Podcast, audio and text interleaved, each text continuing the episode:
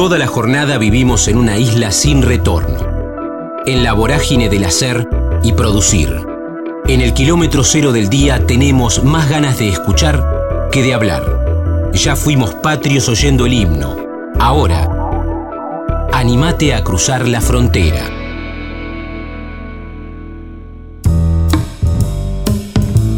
Gabriel Almirón, Estéfano en La Plata, Magia Pura, Video Match, Incertidumbres, Lito Cruz y el San Martín, El Brujito de Bululú en el Jardín, Conservatorio, Amnesia, Mi Suegra o Yo, Autogestión, San Cristóbal, Limonero. Estamos en la frontera, aquí en el aire de Radio Universidad, en AM 1390, hacia la provincia de Buenos Aires. También estamos hacia todo el mundo a través de la web en el www.radiouniversidad.unlp.edu.ar porque sentimos la radio. Voy a saludarlo a Gaby Almirón, no solamente él, sino que hay un grupo de actores, actrices, directores que en todo este tiempo, no voy a decir que son platenses, pero casi, ¿eh? porque están presentándose en el Teatro de la Comedia con Estefano, que he hablado con, con muchos colegas de Gaby y, y, el texto me dicen que es el Hamlet argentino. Así que, y se están presentando viernes, sábados y domingos en el Teatro de la Comedia, ahí en 12, 63 y 64, de manera libre y gratuita. Vos vas un rato antes y ves una obra de altísimo nivel solamente yendo un rato antes. Pedís los tickets, te sentás y disfrutás una obra espectacular con la dirección de Marcelo de Vélez, de Luis Longhi, y, y, vamos a hablar con Gaby Almirón, que es uno de, de los que está ahí arriba del escenario y que nos hace disfrutar muchísimo este texto de Armando Dijépolo en la sala Armando Dijépolo. Ahí hay una enorme coincidencia buscada, como charlamos también con Jorgito Noya hace algunas semanas. Gaby, ¿cómo estás, Damián, en Universidad? Un gusto. Hola, Damián, ¿cómo estás? La verdad, un gusto también para mí hablar con vos. Eh, tengo mis compañeros de elenco, Jorgito Noya, que ya ha hablado con vos y me dijo que la pasó bárbaro. Así que bueno, aquí estoy comenzando a disfrutar de esta charla. Bueno, gracias por, por este rato y siempre también el gracias a Nachito Toseli, eh, que nos que nos tendió el puente. Un fenómeno, sí. un fenómeno, Nachito. Y, y, que el otro día también compartimos un rato del post-obra en la puerta del teatro, ahí sí, en 12, sí. 63 y 64. Lo decía un poco exagerando, Gaby, pero no es que vienen un ratito por semana, sino que vienen varios días, así que parte de la semana son platenses, vos y el resto del elenco. Y sí, vos fíjate que nosotros estamos viernes, sábados y domingo, este, pero el resto de la semana estamos muy, muy, muy enchufados en la obra, así que es como si estuviéramos allá, ¿viste? Porque esto está ocurriendo en la ciudad de La Plata, eh, una ciudad que considero hermosa, hermosa. Vos sabés que yo no sabía este, que La Plata es un rectángulo perfecto, un cuadrado sí. perfecto. Este, y mmm, la plaza principal, he investigado un poquito a partir de que me contaron eso y bueno, tiene una historia realmente muy, muy interesante. A mí me gusta conocer todo ese tipo de cosas, hay elementos masónicos, qué sé yo. Con todo esto quiero decirte que La Plata de alguna manera ejerce en mí una influencia como mágica, ¿no? Este, por otras cositas que a lo largo de la charla te voy a ir soltando y se va a completar esta idea que te estoy transmitiendo ahora de la ciudad de la Ah, me gusta, me gusta que, que sea una charla que, que, vas dejando algunas pistas. Bueno, sí, justamente, sí, sí. justamente Gaby te iba, te iba a consultar con Gaby Almirón, estamos disfrutando este comienzo de charla aquí en la frontera, en el aire de Radio Universidad, que lo pueden disfrutar porque está en Estéfano. Ahora quiero que, que vos también repases a algunos de los compañeros del elenco. Recién decíamos Jorgito Noya, Nachito Toselli. Nachito Toselli, después está Nico Cúcaro, que es el que hace de Radamés, el más pequeño de la familia de Estéfano.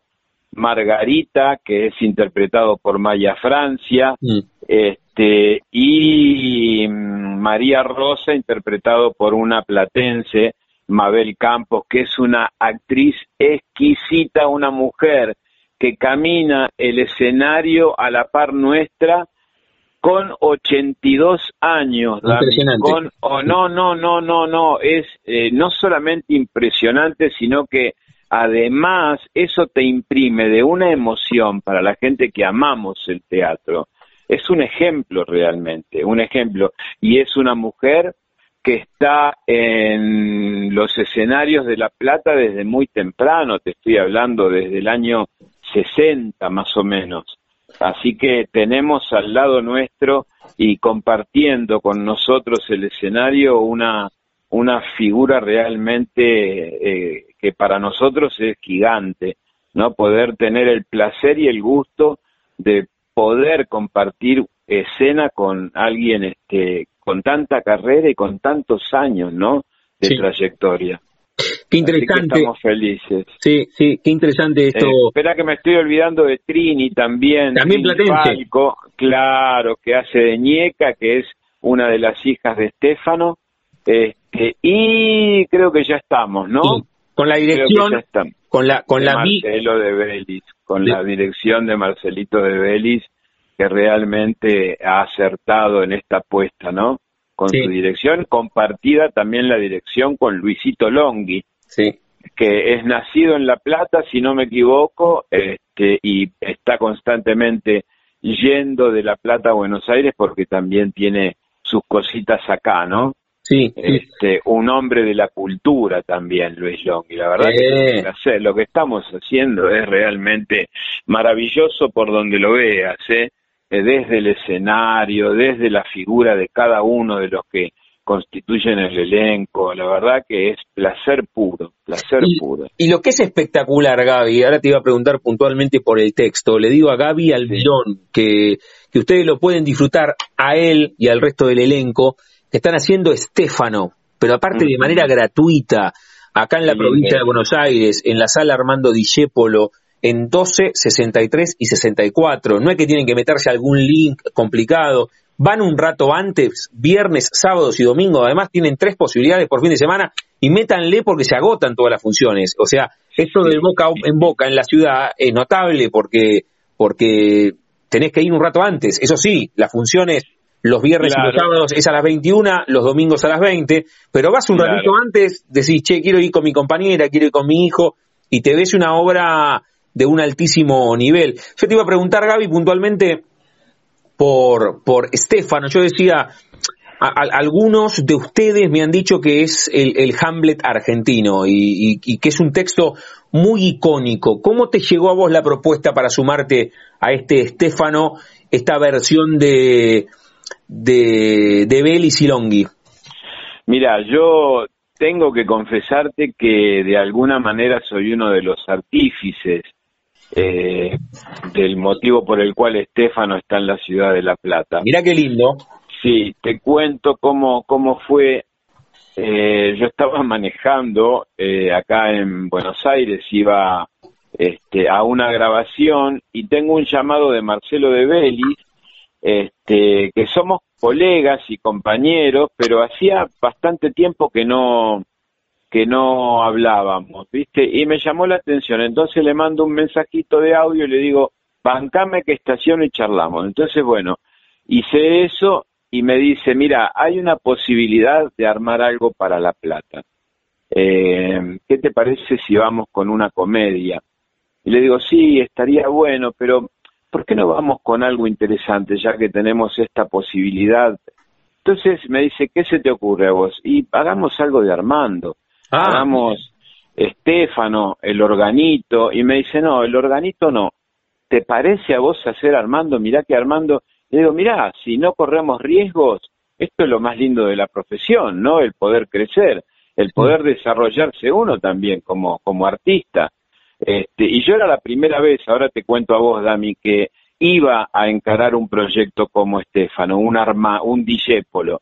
Nunca había transitado nada de discépolo. Si bien conozco su obra, nunca tuve la posibilidad de hacerlo. Entonces, también le expresé a Marcelo de Belis esa inquietud mía y me dice, bueno, déjame ver.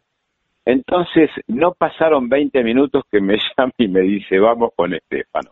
ah, ahora, No, ¿qué- no, no, no. Ese- pero, pero para, es espectacular porque ahora seguramente muchos de los que están escuchando ya vieron la obra consumada, la versión de De Belis eh, aquí en la ciudad de La Plata. Qué bueno que vayas a esa primera charla, o sea, nos estás contando el kilómetro cero de lo que fue, es espectacular. sí, sí, sí, sí, sí, es parte de, esta historia, ¿no? Y después vos fijate lo que es la magia del universo, este, el cosmos, eh, que de alguna manera nos guió para que en la sala Armando Dijépolo se volviera a estrenar algo de Armando Dijépolo, ¿no? Y eso no lo sabíamos.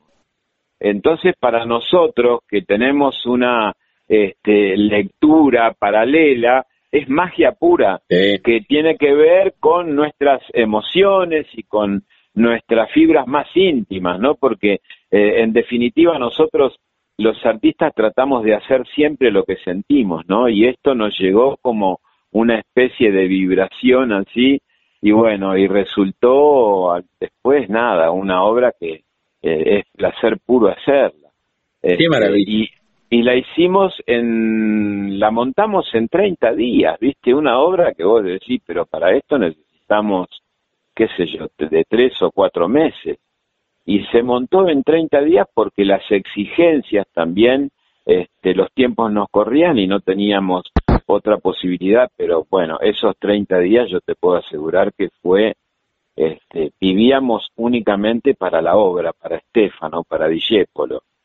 Este, así que bueno. Lo, atractivo, Gaby, es que con Gaby Almirón estamos charlando cómo lo cuenta. Dan ganas de ir a verla de nuevo. Yo la vi una vez, hace algunas semanas voy a volver a verla.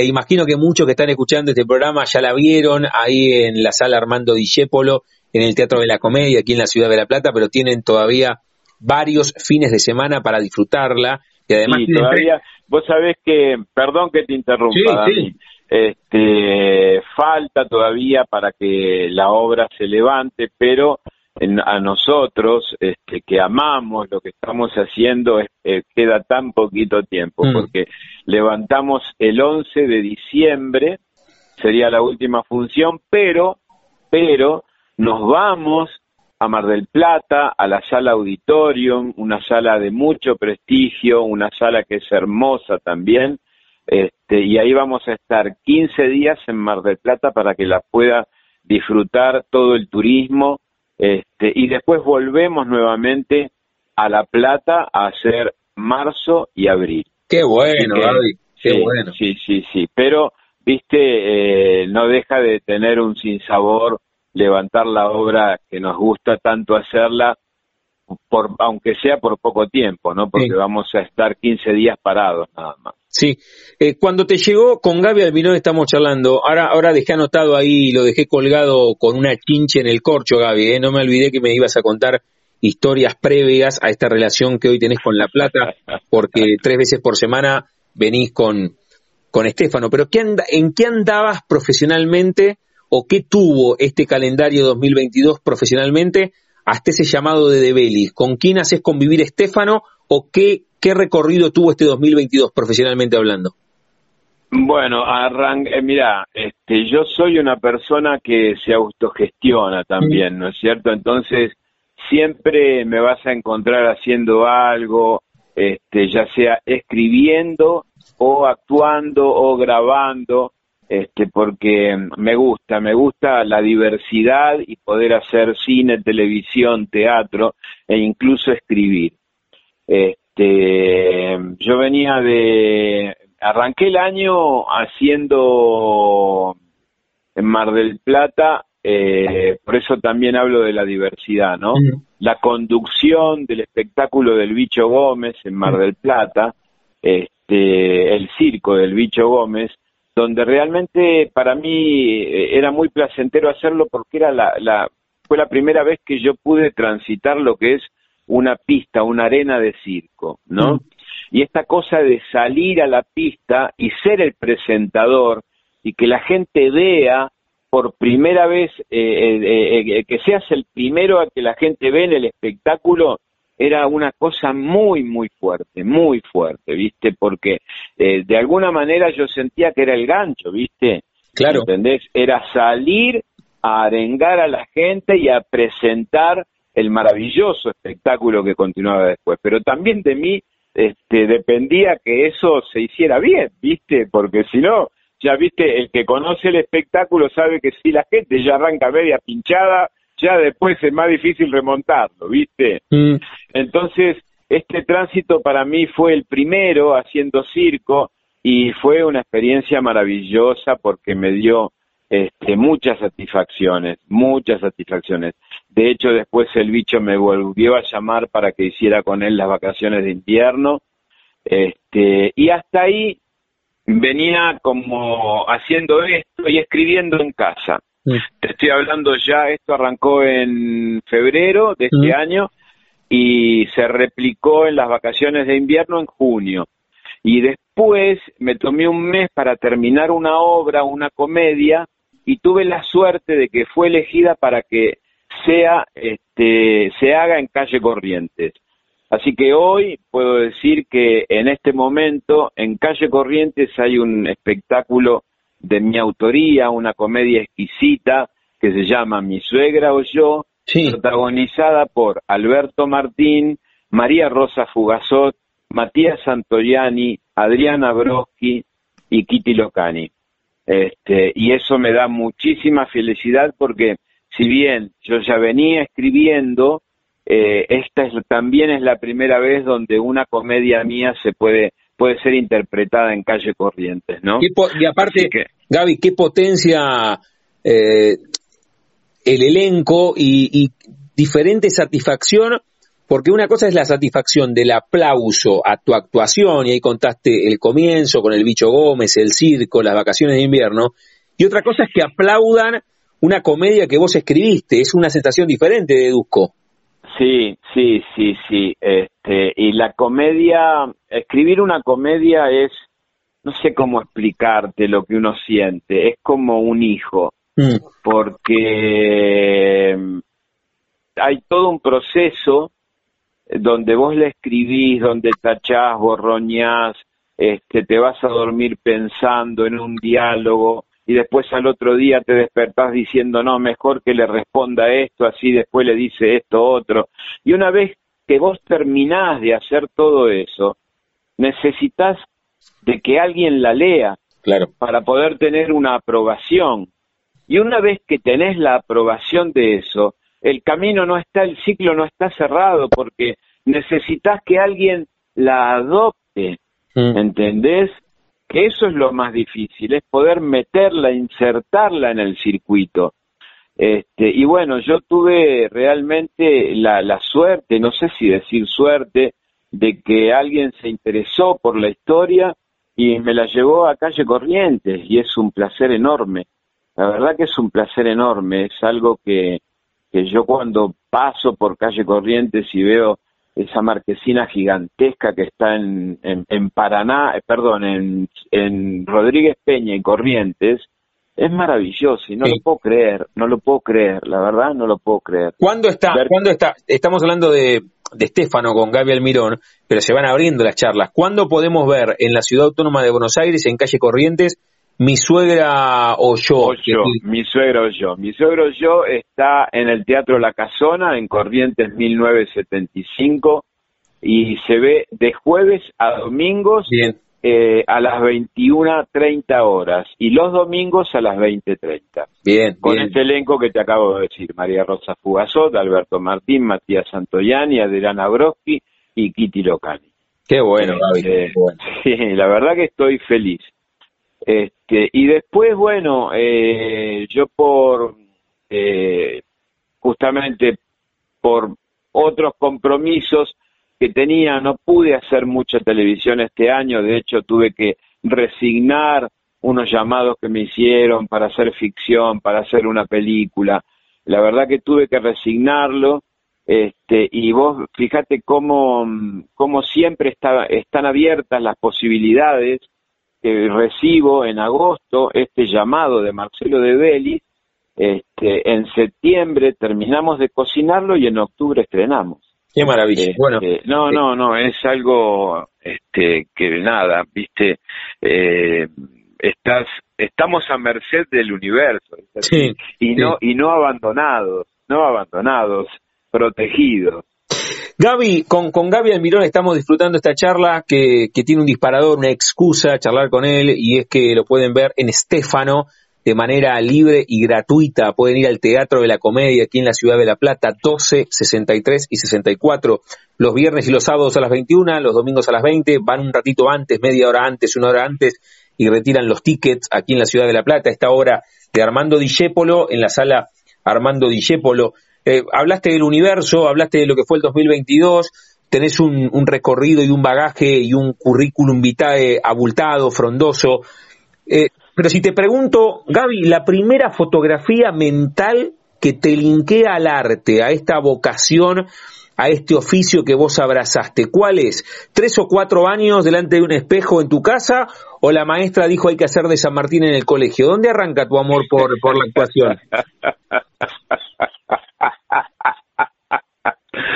Ay, me río porque eh, estás muy informado y, y, me encanta eso. Este, y porque aparte me acuerdo, mira, este, la primer foto donde yo sentí eh, que quería actuar fue cuando la maestra, lo de San Martín fue en la primaria. Mira vos. Pero este, la primer foto fue cuando yo tenía cuatro años en el jardín, cuando la maestra quiso que yo hiciera de la canción de María Elena Walsh El Brujito de Bulú. Mira vos. Este, y me acuerdo todo, me acuerdo todo, me acuerdo cuando me iba a un rincón a pasar letra, este, cuando le decía a los chicos que estuvieran atentos que iba a pasar yo a tocarlos con la varita mágica, este, me acuerdo todo de eso, todo, absolutamente todo. Esa fue mi primer foto. Este, y después, eh, ahora pensando, eh, hay un momento en primer grado cuando la maestra nos pidió que cada uno hiciera una redacción, mm. este, escribiera algo, eh, y yo escribí, me acuerdo, le escribí una historia con mi mamá, y en ese momento experimenté tanto placer, mm. eh, lo tengo muy vívido a ese recuerdo, este, y ahí también supe que una, otra de mis pasiones era escribir esas que serían como los dos puntales que después me llevaron a esta consecuencia de hoy, ¿no? Sí. ¿Dónde, dónde fue, Gaby, ese comienzo de recorrido con, con la educación? ¿En el jardín, la primaria? ¿Dónde es? ¿En qué, ¿En qué barrio? ¿En qué zona? ¿Dónde es eso? Esto fue en el barrio de San Cristóbal. El jardín de infantes es un jardín de infantes que todavía existe este, yo tengo una relación como este, muy amorosa con mi pasado por, por todas las cosas que he vivido. Este, y cada tanto paso por aquel jardín porque me trae recuerdos muy bellos, no solamente de haber actuado ahí, de haber hecho mi primera interpretación, sino también de las veces que me colgaba en el limonero para arrancar limones y llevárselos a mi vieja este, con tres, cuatro años. Qué bueno. Este, y ahí mismo en el barrio de San Cristóbal, después hice la primaria en un colegio que está sobre la avenida Entre, Entre Ríos, que se llama Carlos Pellegrini. Ahí hice hasta segundo grado y fue en primer grado donde tuve mi, mi primer este, eh, ejercicio con, lo, con la escritura, ¿no? Sí, sí. Y la, la familia, porque nombraste ahí la redacción, tu vieja, los limones, ¿la familia te bancó siempre en esto de convertir tu profesión en vocación? Porque una cosa es decir, soy actor para los ratos libres y otra cosa es decir, quiero ser actor ciento por ciento y que la familia diga, che, pero ¿de qué vas a laburar? ¿No tenés ganas de estudiar arquitectura o ingeniería y, y, laburar? ¿Te bancaron siempre, Gaby? Sí, mira, yo creo que eh, el prejuicioso de la familia era yo, con, con, con, la actuación y con, con, con el escribir, ¿no? Este, porque mm, yo siempre pensaba que mi familia de alguna manera se iba a sentir traicionada si yo actuaba o si yo me dedicaba a escribir.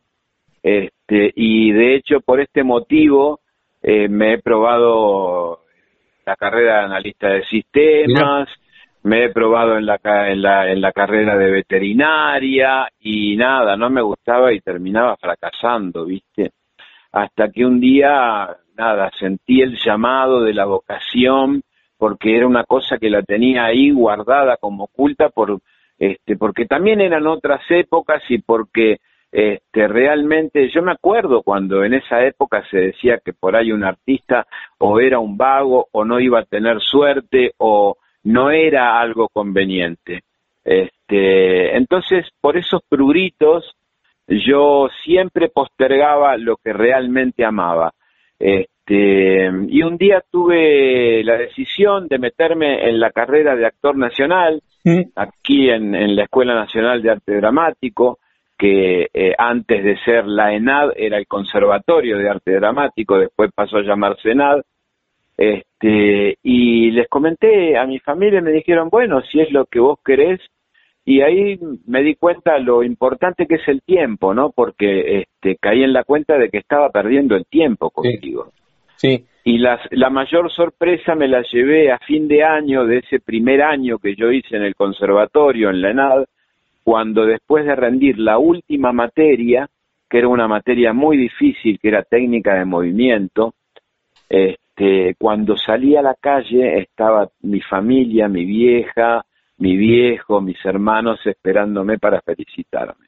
Qué bueno, qué buena foto nos regalaron. Imposible, sí, imposible no emocionarse al contarte esto. ¿no? Qué bueno, Gaby, y gracias por, por eso mi voz baja también un poquito por compartir. quiebro. qué bueno, qué bueno, le agradezco mucho.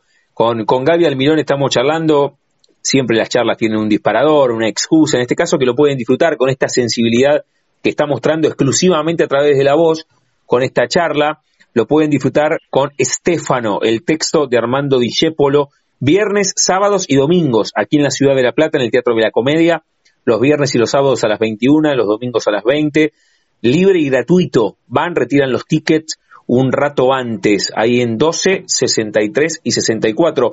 Gaby, antes de hacerte la pregunta final, que me cuentes eso que dejé colgado ahí, que vos dejaste colgado, la relación con la ciudad eh, de, La Plata.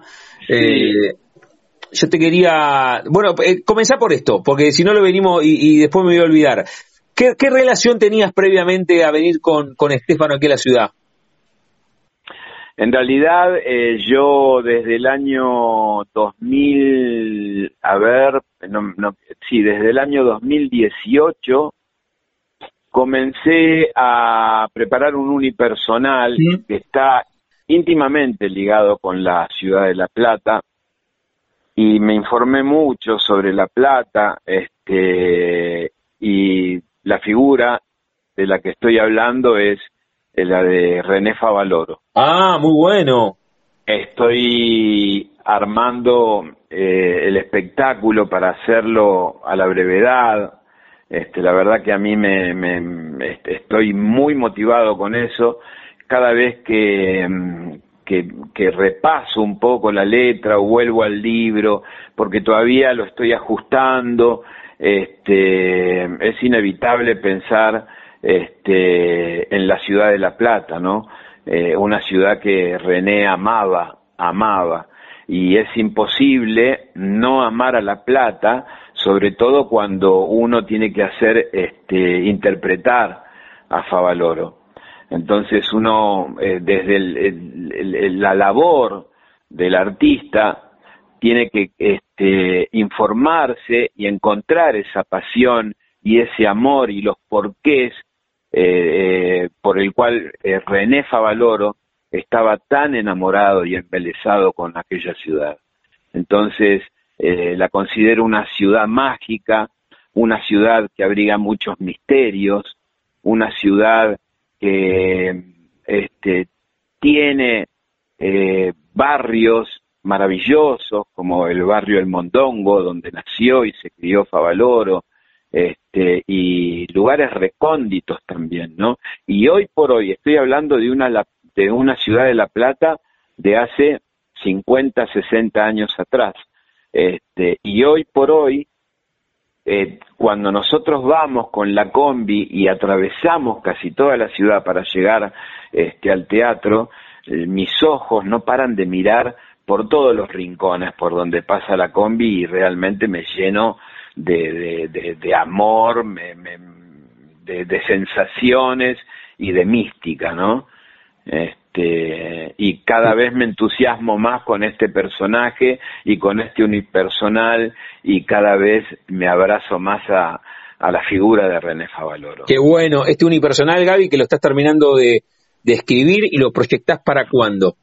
Y yo creo que un año más, este, porque tengo que hacer también todo un trabajo físico para poder hacerlo. Claro. En este, en este momento no estoy en las condiciones, este, pero yo calculo que un año más. Igual viste cómo es nuestra profesión. Este, por ahí me dicen, Gaby, ¿tenés algo armado? Y digo, sí, mm. vamos con esto. Vamos con esto. ¿Entendés? claro, y ahí los procesos se aceleran. Sí, sí, sí. a ver, eh, eh, en función de esta, de esta profesión me queda, me queda la pregunta del programa y, y después que vos vuelvas a decir que te pueden disfrutar en Estéfano, pero me quedé con esa, con esa fotografía que nos regalaste cuando rendiste técnica de movimiento en el conservatorio, que oh, estaba tu familia. ¿Cuál fue el primer trabajo profesional que hiciste actualmente, remunerado? ¿Cuál fue el primero, ah, Remunerado, remunerado. Eh, a ver, el primer trabajo remunerado fue en el año 95, mm. debutando directamente en televisión. Este, yo me inicié en Telefe, en el programa Video Match, haciendo este, primero los clásicos, los famosos doblajes que hace Marcelo Tinelli cada vez que arranca una temporada, este, donde se lo ve a Schwarzenegger diciendo, oye Marcelo, qué bueno, y a Rambo también hablando, este, arranqué así haciendo las voces de los doblajes, y después tuve la oportunidad de presentarme a un casting que estaban haciendo para las cámaras ocultas. Y ahí arranqué, ahí este, porque todo lo anterior era teatro y no era no era remunerado. Este, era y entonces, amor al arte. Bien, y entonces y, el primer trabajo que te sentís que, que fuiste actor, no importa que no haya sido remunerado, ¿cuál fue el primero? Y ese fue en el año 89, eh, una obra que se llamaba Incertidumbres, que me fueron a buscar al conservatorio este, porque me habían visto en una muestra, en una presentación, y para uno que no está preparado, viste, para, para, para que te vayan a buscar, era todo una, un, mundo de sensaciones nuevas, viste, mm. porque hasta este, yo desconfiaba si era verdad. Y bueno, resultó ser que mm, me necesitaban para hacer un personaje que este, con en el cual trabajé mucho eh, nos dio una mano Lito Cruz mm. en la dirección y fue el primer contacto que tuve con un maestro de teatro, ¿no? Y de la figura como, como Lito Cruz. Y de ahí fuimos directamente al Centro Cultural San Martín a representarla y estuve este, dos o tres meses haciéndola y nunca vi un sope. Mm. nunca vi un sope, pero fui feliz. Qué bueno, pero aparte nombraste el San Martín y Lito Cruz, así que era un combo que, te pagó muy poderoso. Sí, muy poderoso, te pagó de otra manera. Eh, lo estamos disfrutando este rato con Gaby Almirón, que ustedes pueden disfrutar. Ahora lo están escuchando con su voz, pero lo pueden disfrutar completamente en cuerpo, alma y voz en Estéfano, los viernes, los sábados y los domingos, aquí en el Teatro de la Comedia, en la ciudad de La Plata y, lo pueden ver los viernes y los sábados a las 21, los, los, viernes y sábados a las 21, los domingos a las 20. El texto de Armando Discepolo en la sala. Armando Discepolo van, retiran el ticket y lo ven de manera gratuita. Gaby, cerramos cada una de las charlas jugando con el nombre de nuestro envío. Yo a todos y a todas les pregunto si tienen un momento frontera en sus vidas que no se refiere a un lugar geográfico, sino un momento rupturista, bisagra, decisivo, que puede ser personal o profesional. Algunas imágenes vos creo que nos regalaste, ese San Martín, esa primera escritura, algún recuerdo de la infancia con ese limonero, cuando tu familia te estaba esperando después de aquella muestra con la materia técnica de movimiento, alguna obra muy puntual, algún viaje, algún amor, algún desamor, o tuviste apendicitis a los ocho y sentiste miedo por primera vez en tu vida. ¿Podés elegir un momento frontera? Sí, sí, sí, hay un momento frontera en mi vida, sí. Este, y me gustaría que sean más los momentos donde uno tiene que atravesar este, yo lo, eh, entiendo frontera como crisis, ¿no? Porque las crisis son siempre buenas, ¿no? Te llevan a un estado de revolución interna y a, partir de ahí la decisión es tuya, si seguir en el lugar en el que estás o avanzar hacia lo desconocido, que siempre, siempre vas a encontrar el camino en lo desconocido, siempre lo vas a encontrar. Este, y el momento frontera fue este, en el año 86, donde por una crisis que me agarró a mí, eh, yo creo que existencial, me desperté con amnesia, no recordaba nada, no reconocía mi casa, este, y la, yo ya vivía solo en aquel momento y la llamé a mi vieja para decirle eh, que me fuera a buscar, que no sabía dónde estaba y ella me preguntó, decime dónde estás, cómo es el lugar, no lo sé, no, no, no, y, pero contame, me decía, ¿qué estás viendo? Y yo le decía, veo un velador, veo este, un tocadisco, veo, y me dice, pero Gaby, estás en tu casa, espera que voy allá. Bueno, me fue a buscar, yo no reconocía, de esto me puedo acordar, no reconocía el lugar, pero me acuerdo de mm. mi vieja que me fue a buscar, haciéndote la corta, mi, mi mente, el cerebro, anuló todo ese presente que tenía porque yo venía muy angustiado por no ser lo que yo quería ser. Entonces empecé a sufrir y empecé como a agonizar. Entonces el cerebro, defendiéndose, hizo como un apagón, interrumpió mi memoria y me reseteó. Esto me lo contó después el psiquiatra, un psiquiatra del, del Borda, que me dijo, a vos te pasó esto, vos este, negaste la realidad porque ya no querés más sopa con mm. lo que estás viviendo. Que era todo esto que yo te conté, eh, peregrinar de facultad en facultad buscando un futuro que nunca iba a ser ya sea como analista del sistema, como veterinario, y me dice, a partir de ahora vos tenés que buscar tu destino. Porque si no, el cerebro te va a volver, la mente te va a volver a jugar una mala pasada. Y ahí fue donde tomé la decisión de ser esto que soy hoy, artista, escribir, actuar, ese fue un momento frontera en mi vida. Qué lindo como, a ver, qué lindo como lo contaste, fue un momento de crisis para vos, pero agradezco mucho que lo hayas compartido, no solamente esta última respuesta, Gaby, sino todo este momento, eh, que fue una charla deliciosa. Le digo a Gaby Almirón que lo pueden disfrutar muchísimo haciendo Estefano, esta obra. Perdón que te interrumpa, ¿no? Y mirá, si no hubiera sido ese momento frontera, no estaría disfrutando de Estefano hoy, por claro, Claro, claro, y, bueno, y, de eso se trata, Gaby, de disfrutar eh, lo que uno hace, y en este caso una, una, una, vocación, una profesión, un oficio que vos abrazaste, que es la actuación. Vamos de nuevo a, en primera persona, que te invite Gaby Almirón, tiene más potencia. ¿Invitás a los que están escuchando a que vayan a ver Estefano?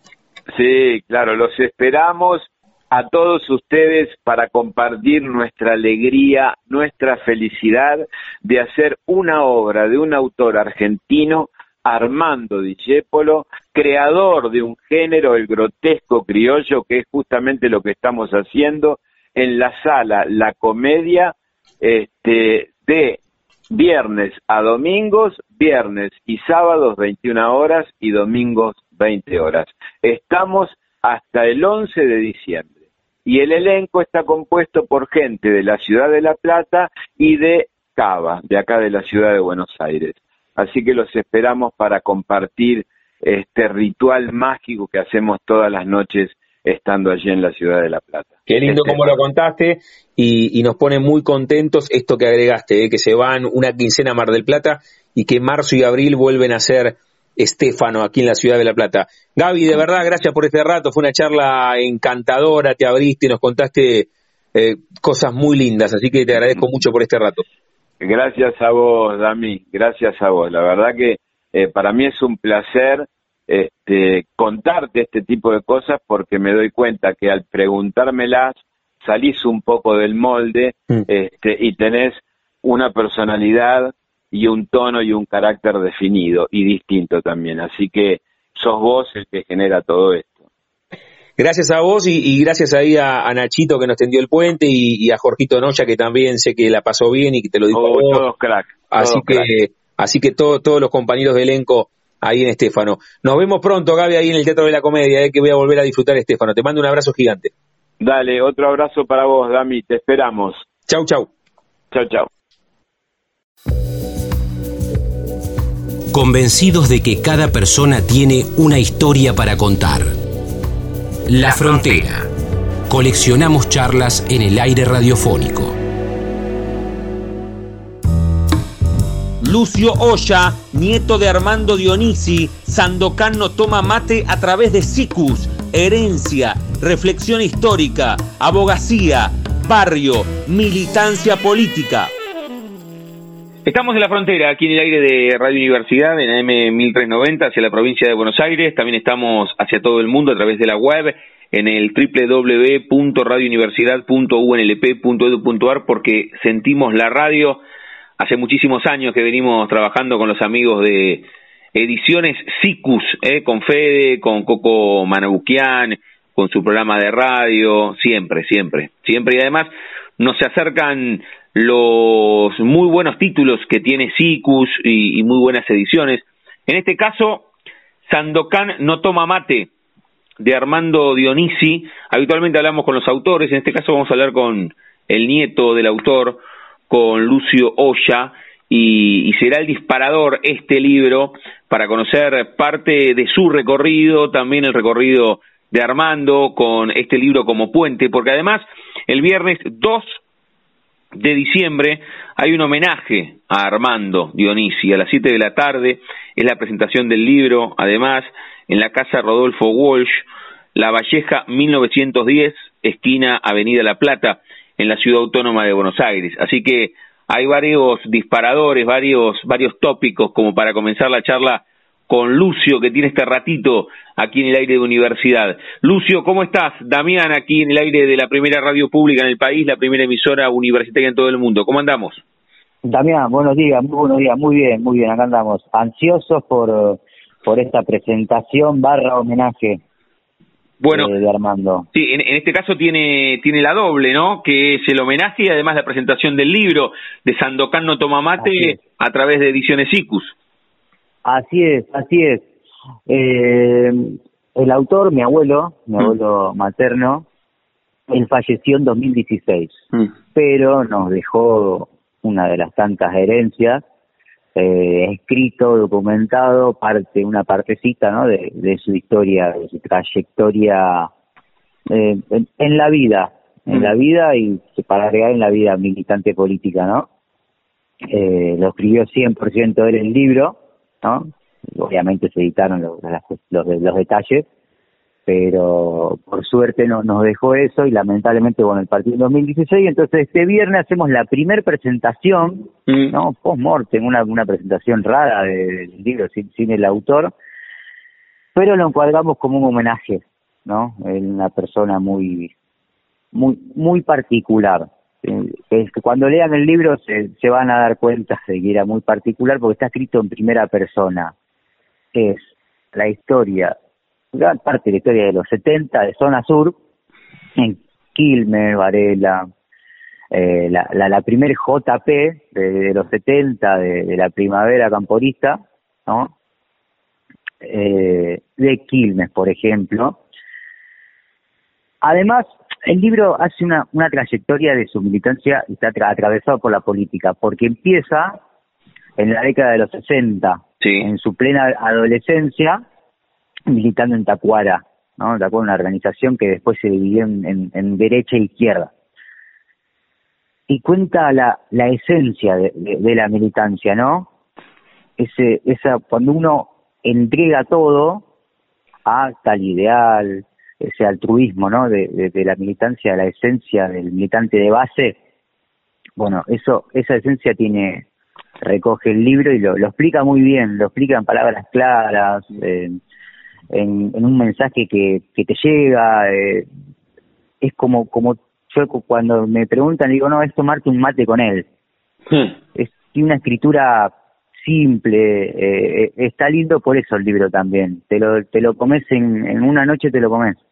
Bien, bien, bien. Ahora, Lucio, eh, este libro lo escribió tu abuelo, Sandocano Tomamate, Armando Dionisi, y, y fue editado en qué año? Y él dejó instrucciones para que este texto sea editado. ¿Quién tomó la cinta de capitán y se comunicó con Coco Manoukian? ¿Cómo es que vos quedás al frente de la edición de este libro?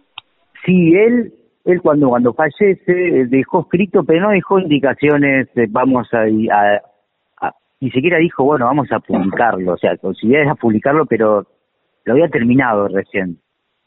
Y bueno, eh, él falleció en 2016, recién en 2021, post pandemia, me pongo en contacto con la gente de SICUS, a través de Daniel Parcero, un escritor que vive en Florencia Varela, vive cerca de mi casa.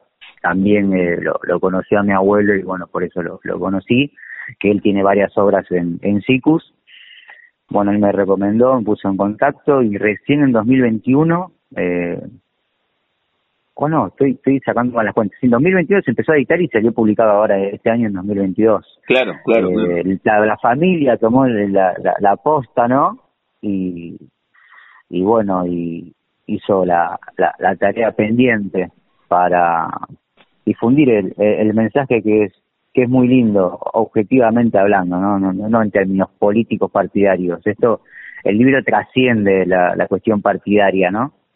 Eh, por eso es muy importante difundirlo y en eso tomamos la costa a la, a la familia. Bueno, bueno, ahora, ahora me vas a contar quiénes quiénes son los que tomaron la posta y la familia, que es un poco grande decirlo, estamos hablando con vos, que sos el nieto de Armando Dionisi, Sandokan no toma mate. Este libro fue editado post-mortem y ahí tomó la bandera la familia, terminó Armando de escribirlo y se va a presentar el libro. Por eso es una presentación barra homenaje, lo decía recién con Lucio Olla estamos charlando, que es su nieto, este viernes 2 de diciembre, en el amanecer del último mes del año, a las 7 de la tarde, presentación del libro homenaje en la Casa Rodolfo Walsh, Centro Cultural y Social, en la Ciudad Autónoma de Buenos Aires, La Valleja 1910 o La Valleja 1910, esquina Avenida La Plata, que además tiene todo, todo ese condimento, ¿no? O sea, ya el libro en, este caso no se lo puedo preguntar al autor, no se lo puedo preguntar a tu abuelo. ¿Qué, qué te vuelve a vos si, si es que, que vuelve, no sé, a través de algún amigo que leyó el libro, Lucio, o, o, a través de las redes sociales porque alguien leyó el libro y se pone en comunicación con vos. ¿Qué vuelve? Porque hay pocas cosas que tengan un efecto boomerang más, más claro que un libro. ¿Qué vuelve de Sandokan no toma mate? Totalmente. El libro lleva a la reflexión ¿no? a la reflexión histórica, porque esto es un, es un documento histórico, con, con peso histórico, a la reflexión histórica y a la emoción, y a la reflexión interna de, de te replantea lo que es el ideal y la manifestación de luchar por un ideal, ¿no? De la militancia política. Te reflexiona y aparte de reflexionar, te hace reír. Mm. Mi, abuelo tenía un humor muy particular, una ironía muy particular. Él te contaba algo, te dejaba riendo y a la vez te dejaba pensando. Mm. Así como te lo digo, así. Bueno, el libro cuando lo, se lea pasa eso. Te hace reír con una, una ternura, ¿no? En, la ironía, pero te, te deja pensando también. Sí. Eso, eso es una marca registrada de él. De él todavía fue, fue igual tenía un humor muy particular, muy, muy, muy eh, reflexivo. Eh, bien, Y era tan, tan, a veces era muy analítico, ¿no? Decía muchos análisis, de, era un cuadro, un verdadero cuadro de político, íntegro, ¿no? Íntegro también, lo digo porque él era un cuadro militar también. Él, él llevó adelante la lucha armada y estaba en la parte de 100% militar, ¿no? Mm. Un cuadro íntegro, por así decirlo, pero en la práctica y en la teoría también, porque era muy, muy leído, ¿no? Y, bueno, varios compañeros que lo, que lo conocieron lo dicen que en la práctica, la verdad, era un cuadro de, conducción. Eh, era, era lindo charlar con él porque siempre reflexionaba, analizaba, un análisis muy particular. ¿Dónde nació? Lo, ves en el libro. Sí. ¿Dónde, nació? Bernal. No, no, ¿dónde? Está, está, bueno que me lo cuentes, pero iba, iba a preguntarte dónde nació, si, si lo sabes y, y si lo pudiste charlar con él también, porque más allá del libro que les deja a ustedes como herencia, en realidad no les dejó el libro como herencia, le dejó los escritos que ustedes ustedes convirtieron en el libro. Ahí hay un gran valor familiar de convertir todos esos textos en este libro Sandokan no toma mate, editado por Ediciones Sicus. ¿Dónde nació el Armando Dionisi eh, militante? ¿Lo, lo, sabés? ¿Tuvo que ver con su laburo? ¿Tuvo que ver con que laburaba en la fábrica? ¿Dónde nació? Totalmente, sí. Él, él nació en Bernal, ¿no? Y bueno, empezó a militar en el barrio con, con la, la, la tendencia de la época de los 60. Ah. O sea, eh, la tendencia del mundo, no solo del país y después comenzó su militancia sindical en Rodia, que es una era un laboratorio muy grande que había en Quilmes, eh, con la creo que en la dictadura cerró como cerraron tantas fábricas, ¿no? Eh, él empezó su militancia en sanidad en Rodia y desde sanidad, siendo primero delegado, llegó a ser eh, secretario gremial de, de sanidad de Quilmes, una, ahí empezó la militancia sindical. Ah, después te, quiero decir una cosa, en la presentación es en Quilmes, no es en Cava. Ah, yo dije... es de Quilmes, sí. Está bien, yo dije La Valleja 1910, ¿eso es Quilmes? Eso es Quilmes, ah, del boliche El Bosque, dos cuadras. Bueno, bueno, pensé que era, claro, está bueno, está bueno, por eso dijiste Bernal, Quilmes esa zona. Está bueno, está bueno que, que lo aclaremos. Sí, qué tiene, justamente también por eso elegimos ahí, de que bueno. Quilmes, la primera presentación. Sí. ¿Qué, ¿Qué, tiene de particular la presentación del libro con todo este tiempo que, que ojalá haya quedado completamente atrás, que es el tema de la pandemia y que este libro se editó este año, en el 2022, Sandokan no toma mate, tu abuelo falleció en el 2016 y, y estos textos a través de la familia se convirtieron en este libro editado por SICUS. ¿Qué tiene la presentación del viernes 2 de diciembre? ahí en Quilmes, en La Valleja 1910 a las 7 de la tarde. Y bueno, esto va a ser muy particular porque hace una presentación del libro y un homenaje. Vamos a hacer un homenaje a, al compañero, ¿no? Vamos a hacer un homenaje. Vamos a, primero, hablar del libro, cantidades del libro, difundir el libro, y vamos a hacer una especie de micrófono abierto, por así decir, para que cada persona que lo conoció, familiar, compañero de militancia, de la vida, quiera compartir una historia, un recuerdo, unas palabras, ¿no? Unas palabras en su memoria, en su honor, para luchar con contra el olvido, ¿no? Tratar de hacer un poco de, de memoria y cultivar un poco lo que por lo que luchó él hacer una especie de, micrófono abierto. Después del evento vamos a compartir unos choris, ¿no? Un, vinito, que quiera tomar un vinito, tranqui, vamos a compartir una, una comida, por eso va a ser algo particular. Bien, bien, está bueno, está bueno. Che, Lucio, con Lucio hoy ya estamos charlando, que es el nieto de Armando Dionisi, que escribió Sandocano Toma Mate, editado por Sicus, y que va a hacer la presentación el próximo viernes 2 de diciembre, ahí en Quilmes, a las 7 de la tarde en La Valleja 1910. ¿Qué tiene de relación tu vida con, con los libros? Ya que estamos hablando del libro y el libro es El Puente, editado por Sicus. ¿Qué tiene tu cotidiano vinculado con el libro más allá de esta ligazón con tu abuelo? Bueno, la, escritura del libro de, Sandokan con mi abuelo yo la vi muy de cerca. Sí. Es más, él con una parte del libro estuvo viviendo en mi casa cuando él iba escribiendo los relatos íbamos, íbamos hablando. Ah, muy bueno. Cosas, muy bueno. Sí, que, a veces algunas cosas no, no se escribieron. Eh, y hubo, bueno, algunas cosas no se escribieron, se tuvieron que sacar. No quedaron escritas en ningún lado, no quedaron documentadas, porque hubo un debate entre varios eh, compañeros de, la, de la época, ¿no? Sí. De si convenía ponerlo por cuestiones políticas o no convenía. Bueno, se sacó y se perdió ese capítulo. Bien, Ese capítulo hablaba de un juicio revolucionario, por así decir, que mm. hizo Montoneros a un propio compañero que lo, lo fusiló. Bien. Eh, bueno, y mi abuelo lo escribió todo, lo documentó y él lo quería publicar, lo quería poner, lo quería escribir. Pero bueno, hubo un, todo un debate y hay una historia atrás también.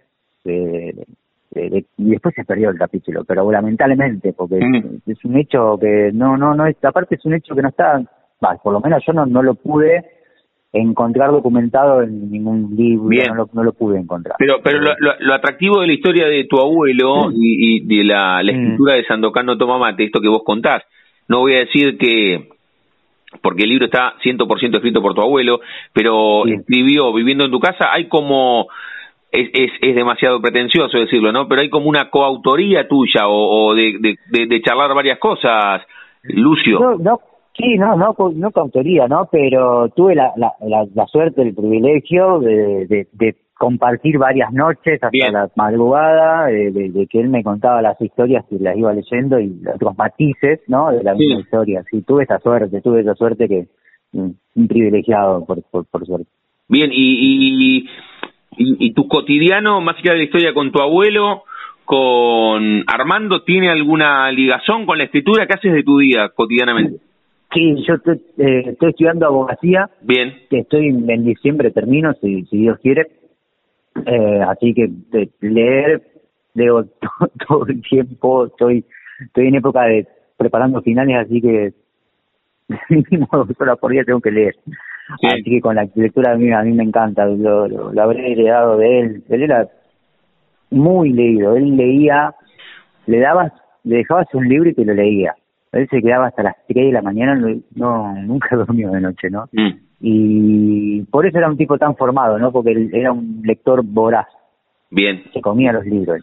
Cuando, cuando viste el libro editado, porque vos tenés el proceso completo, tu abuelo escribiendo en tu casa, los textos, tu abuelo fallece, se termina eh, recopilando toda la documentación, se va a SICUS y se edita. ¿Qué pasó cuando tuviste el libro el libro Objeto en la mano, Sandocano Toma Mate, que además tiene una muy linda portada, no sé si te acordás quién la hizo, pero vale que es espectacular. es, una, una, genia. Sí, sí, ladrillo a la vista, eh, está buenísimo. Y, en una pared dice Sandocano Toma Mate.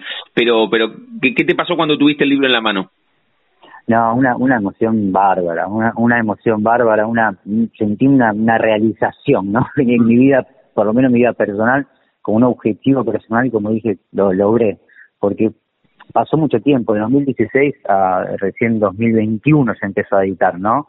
El laburo de edición, bueno, sabes, es un laburo que, lleva tiempo, eh, lleva tiempo de corrección, de, después buscamos material, buscamos fotos, eh, editamos las fotos, eh, fue un laburo bastante bastante amplio, también, bueno, muchos compañeros colaboraron, por ejemplo, Cuco Náñez escribió el, la contratapa del libro, eh, Petty González, que fue la compañera que, que, está en el libro, está en los relatos, ¿no? Que es la, la hija de, de la enfermera desaparecida de Quilmes, eh, ay, perdón, no me acuerdo el nombre ahora, de María Luisa, de María Luisa, que ese caso también lo cuenta en el libro, que ella escribió el prólogo, muy, muy amiga de, de mi abuelo, que bueno, ella también vivió parte de lo que yo viví en mi casa con mi abuelo, ella vive en Bariloche. Mi abuelo estuvo en Bariloche y escribió también la mitad del libro, la escribió ya en Bariloche con ella. Y ella también lo ayudó a, a redactar porque vivieron varias cosas. Fue un proceso de varias gente y cuando lo vi terminado, la verdad que una una realización, una emoción hermosa, hermosa, porque pasó mucho, pasó mucho y me costó un montón, costó un montón llegar a esto, mucho costó. Pero aparte, ¿eh? viste, a veces uno se se, enrosca en el día a día del laburo, ¿no? Desde el laburo, de la cotidianidad, que, que no llego a fin de mes, que renegando con el laburo, y, y a veces así pasa, pasa el tiempo, pasa el día a día, la vorágine del día a día, te lleva a no prestarle atención a estas cosas que son para mí son las más importantes, ¿no? Mm. Eh, por, lo menos personalmente. Y por eso se pasó tanto tiempo, desde el 2016 que falleció hasta el 2021 que se empezó a hacer. Eh, a veces, viste, la, el, el, propio sistema que vivimos, ¿no? Que, que nos lleva, nos enrosca en problemas a veces que, son secundarios, pero por eso se pospuso tanto, ¿no? Pero bueno, por eso que costó. Pero cuando lo vi realizado, una, una, una emoción eh, increíble, increíble. Estamos hablando con Lucio Olla, él es el nieto de Armando Dionisi, que es el autor de este libro Sandokan no, no toma mate. Sandokan no toma mate, editado por Ediciones Sicus, y la presentación y el homenaje a Armando va a ser el próximo viernes 2 de diciembre a las 7 de la tarde en Quilmes, Casa Rodolfo Walsh, Centro Cultural y Social La Valleja, 1910, esquina Avenida La Plata. Habitualmente hablo con los autores, yo siento que, que en, en parte, más allá que la pluma la puso, esta es una sensación, ¿eh? más allá de que la pluma la puso la puso tu abuelo, hay un gran porcentaje de este libro que tiene que ver con vos, Lucio, así que yo quiero felicitarte, como siempre, a los amigos de Cicus también, pero sabés que cerramos cada una de las charlas jugando con el nombre de nuestro envío, yo a todos y a todas les pregunto si tienen un momento frontera en sus vidas, que no se refiere a un lugar geográfico, sino un momento bisagra, rupturista, decisivo, que puede ser personal o profesional, alguna charla, alguna noche con tu abuelo, algún viaje, algún momento en el primario o en el secundario, no sé, tuviste apendicitis a los ocho y, y, tuviste miedo por primera vez, cuando salió este libro o esperando ahora recibirte de abogado, un momento frontera en tu vida, ¿puedes elegir? Pues, pues el momento frontera eh, como un poco un lado dramático elegiría el fallecimiento de mi abuelo, fue un antes y un después, pero no voy a elegir ese, no, no, no voy a elegir ahora la, la publicación del libro y tratar de difundir eh, su mensaje. Lucio, está bueno, está bueno, está bueno, sí, y, y porque además la charla todo el tiempo eh, rondó por ese lugar, ¿eh? evidentemente fue fue muy importante, es muy importante en, en, tu vida, eh, tu abuelo. Totalmente. ¿Vendés de nuevo? ¿Contás dónde, dónde podemos estar en este homenaje y la presentación del libro? Reiteralo. Bueno, vamos a estar en Centro Cultural Walsh este viernes 2 en Quilmes, queda del boliche El Bosque, todo el mundo fue al bosque ¿eh? a bolichar, dos cuadras y media más del bosque, tres cuadras del bosque. Sobre Avenida de la Plata, una esquina, vamos a compartir un homenaje a Armando, el comandante, le decían el comandante, el Tano, el flaco, Armando Dionisio, vamos a hacer un homenaje, presentación del libro, se van a poder llevar los ejemplares que quieran, vamos a, compartir un, momento y también vamos a homenajear a otros compañeros que fueron muy amigos de él, que no están más, que fallecieron, falleció el año pasado, vamos a homenajear a Ricardo Aramela, un compañero de vida de mi abuelo, vamos a darle un presente homenaje a la, familia también, así que va a ser una noche muy muy emotiva. Vamos a compartir unos choris, ¿no? También un, un, vinito el que quiera. Así que bueno, todos los que quieran ir están todos todos invitados.